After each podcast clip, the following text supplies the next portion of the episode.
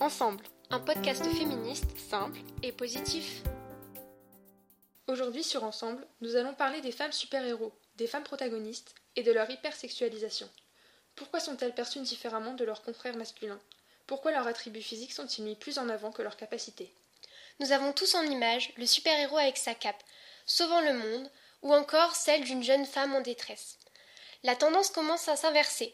On peut par exemple penser à Wonder Woman, et pourtant il nous reste du chemin à parcourir.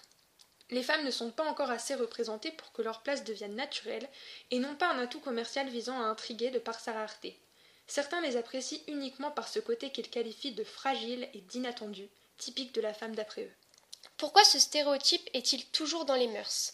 Car nous avons eu l'habitude de voir majoritairement des hommes dits forts à l'écran, tandis que les femmes étaient toujours reléguées au second plan. Généralement, elles assistent seulement l'homme sans partager la vedette. De plus, ces femmes super-héros sont constamment hypersexualisées de par leur tenue. Il vous suffit de regarder celle de Wonder Woman, composée d'une mini-jupe. Cet élément à lui seul permet de comprendre cette hypersexualisation omniprésente.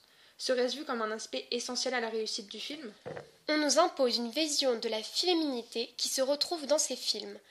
Cela n'a aucun sens qu'une femme se batte en talons aiguilles alors qu'elle doit sauver le monde.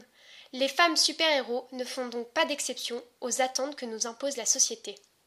Les femmes super-héros sont les modèles de certains enfants, divulguant ainsi toujours plus cette hypersexualisation du corps de la femme qui se répercutera dans leur comportement et leur perception du monde. Elles sont également perçues comme un idéal uniquement féminin qui exclut les hommes, ce qui provoque des discriminations envers eux, qui doivent eux-mêmes répondre aux attentes créées par les nombreux super-héros masculins.